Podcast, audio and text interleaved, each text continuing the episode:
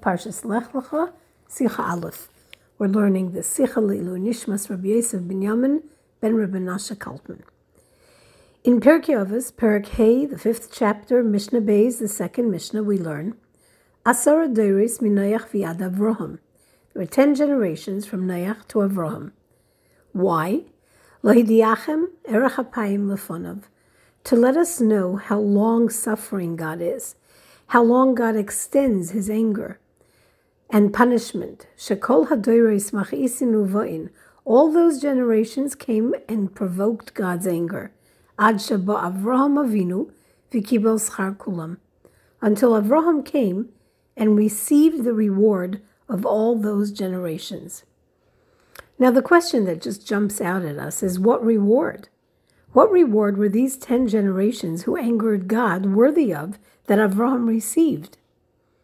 Furthermore, this second Mishnah, Mishnah Beis, begins with the words Asara Deiris me Adam viad Noach. There were ten generations from Adam to Noach. Why? Lahidia kama erachapayim lefonav, to let you know how long suffering God is. Shekol hadoiris hayu machisinu va'in, Ad shehevi alehem es hamabul. All the generations came and angered God until finally God brought the mabul upon them.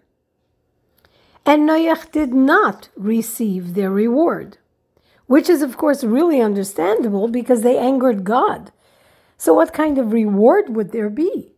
So, we're really confused by the way the latter part of the Mishnah ends that Abraham received the reward of the ten generations between Noach and himself, and that these ten generations of people also were ten generations that angered God. There are commentaries who suggest that every person has a preset portion in Gan Eden.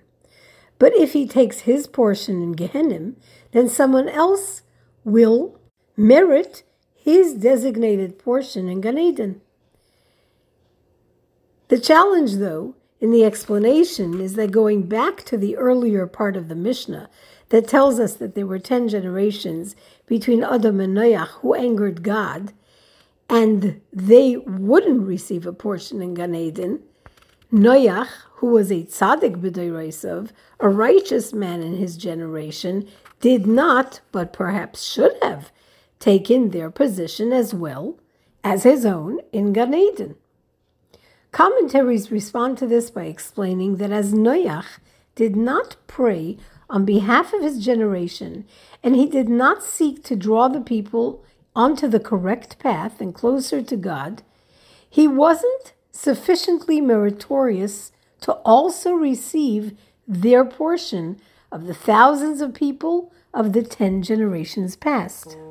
Abraham, on the other hand, made God's name known in the world and drew people close to God, creating a divine consciousness in the world, making souls in Choron, as the Torah tells us, and the commentaries explain these words that Abraham brought people close to Hashem, and therefore he was worthy of receiving the reward of all generations before him. In that case, who did take the portion of the first generations from Adam to Noach? It's just not possible to suggest that no one took those portions of Gan Eden. As Gan Eden is, as the Torah tells us, a place, la'avda u'lashamra, to work and to guard. When Adam was led into Gan Eden, it was for the purpose, the Torah tells us, of serving and guarding it, la'avda u'lashamra. When he was ejected from Gan Eden, that work became the work of neshamas who received their reward in Gan Eden. The reward of La'avda, the work of the mitzvahs asay, the positive commandments, and the Lashamra is the work of the prohibited mitzvahs. Hence, Gan Eden is apportioned and appointed for man. So there cannot be a situation in Gan Eden where an apportioned place remains unused, particularly when we're talking about the portions of 10 generations of people. Someone has to come and fulfill the purpose, this purpose of these portions in Gan Eden. In that case, it must be that these ten generations from Adam to Noach actually did not have a place apportioned and appointed in Gan Eden. And if that's the case, then we need to understand how they who angered God were different to the next gen- 10 generations who also also angered God but had a set portion in Gan Eden, the reward of which Abraham took. There's another issue here that needs explaining. There's a clear posuk in Torah in Parshas Ki Sisa in Perak Lamed Daled, chapter 34, that says that Hashem is an erachapayim. Hashem delays his anger. And Rashi says both to tzaddikim and rishoim. What is the Mishnah and Avos contributing to that already established fact that Hashem is an erachapayim? The addition made in the Mishnah seems to be simply that the Torah tells us only that Hashem is an erachapayim. But the Mishnah tells us, Lahoidia, lets us know for how long that Hashem is an erachapayim for 10 generations. But why? Why 10 generations? To understand all of this, we need to first discuss the following idea. The order of the Mishnah is very specific. In that case, in this chapter, which begins with a Mishnah that states that God created the world with 10 utterances, why is the Mishnah that follows it the Mishnah that tells us there were 10 generations from Adam to Noach? If only to maintain the order in terms of the actual timeline of creation, the Mishnah that follows the first should be the sixth Mishnah in Parakeh, which states that ten things were created Erev Shabbos at the twilight. In other words, right after the six days of creation, before moving on to the ten generations between Adam and Noach. So the Mishnah, Parakeh, begins with Hashem created the world with ten utterances, and then continues into the next Mishnah and tells us there were ten generations from Adam to Noach. But the sixth Mishnah seems to be the Mishnah that should follow the first that told us that God created the world with ten utterances. Because that Mishnah talks about that which was created at the very end of the six days of creation. This is understood as follows. The first Mishnah tells us that Basar Mamoris Nivra the world was created with ten utterances. And this Mishnah continues to say, Haloi b'maimer echad yochal Hashem could have created with one utterance.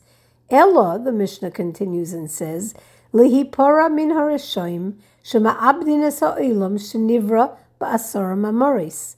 However, Hashem created the world with ten utterances, investing expanded complexity in the world to show how important and how valuable and how delicate the world is.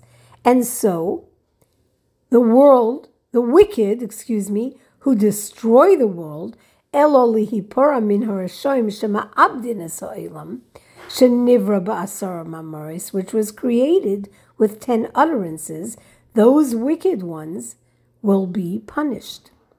V and the Mishnah continues, Vilitain sachar toiv, and to give reward, latzadikim, to the righteous ones, shemekaimin es ha'elam sheniver mamoris, to the righteous ones who sustain the world that was created with ten utterances.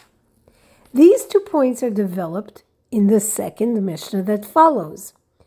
This Mishnah, as we said, says, Asara me Adam va'ad The ten generations from Adam to Adnoach were Rishoim. They brought destruction to the world, and God punished them and brought the floodwaters upon them. And then there were ten generations from Noach to Avraham, who too angered God, but Avraham brought people closer to God, and this thus sustained the universe, and retroactively affected the world's existence for the past ten generations, and therefore he received the reward of all those generations past. But we're still left wondering what is the actual difference between these two sets of generations that made it possible for the latter 10 generations to be sustained and the former not. For reward to be bestowed upon Avraham, but a flood to decimate the generation in the time of Noach. We can explain this with an analogy of the wars fought by Bnei Israel, by the Jewish nation, of which objects of certain materials could be taken as shalol, as spoils of war, and some others not. In the war with evil in this world, there are in fact two types of evil, and thus two methods of how to deal with evil. There are things that are completely bad, and they must be completely destroyed and eradicated, like vessels that must be broken to be purified. The only way for purification is through breaking. The only way for the world to receive or to acquire tikkun repair would be through eradication of that particular evil. So, certain materials could be taken as shalol, those things could be made holy, and certain materials could not be taken as spoils. Those could not be transformed. This is like what the Alter Rebbe teaches in Likutei Torah regarding the burning of the heifer. The para represented deeds, the heifer represented deeds that were completely bad in essence, and thus it was burned, for it could not experience tikkun, repair, and so it must be made null and removed from the world. What remains, though, is ash, and the ash reveals the koyach hamisave, the origin of all physical energy, and the origin or the original energy of desire, which is a koyach that in and of itself is not bad and can be used for good. This koyach hamisave on its own can be upturned, and the desire for bad can become a desire for good and for godliness. But first, it must be burned, eradicated. Then there are things which have no obvious good, but nevertheless have a spark of good. These desires must not be eradicated, but rather used and transformed. The Gemara in Menachos relates a story of a man who went to visit a prostitute and paid for her services, but was woken up to morality and to not going against God's will before he indulged when his tzitzis flapped in his face. The prostitute was inspired to find the source of what made him moral, and when she did, the beds she had prepared for acts of immorality with him became used in a moral way. Herein lies the difference between the two sets of ten generations.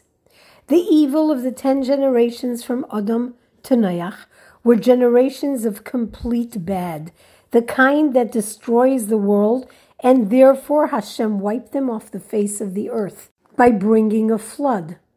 But the next ten generations, though they too contained bad, this was a redeemable bad. And so when Avraham revealed godliness in the world, he redeemed these ten generations by his actions, which gave the world kiyum, existence. And so he received the reward of all these generations, which, when redeemed and transformed to good, were rewardable. So, why 10 generations? Why does Hashem delay his wrath for 10 generations? 10, as we know, is a number that denotes shlemus, wholeness. That is true in holiness. When 10 gather, the Shekhinah is present. And it's true too in the opposite of holiness. Ten elements of evil represent the complete gamut of total Ra. And so Hashem waits for tshuva until the tenth generation, until it's all bad and there's no further possibility for goodness. Noach couldn't redeem the schar, as we said, because he wasn't concerned for the generation or for the continued existence of the world. So even though he came at the end of the ten generations, he could not fix what came before. Just as there is an Olam Gadol, a large cosmic reality, there exists represented in every individual a small cosmos. Just as there exists the two periods of ten generations in the greater cosmos, so there exist these two periods in the smaller cosmos of man in regards to his or her divine service. An individual may be living out his 10 days, in other words, his small cosmos lifetime of 10 generations, doing things not the way God wants him to. And things seem to be going okay. There are no repercussions. And he figures he'll just continue living like this, the way he wants to live.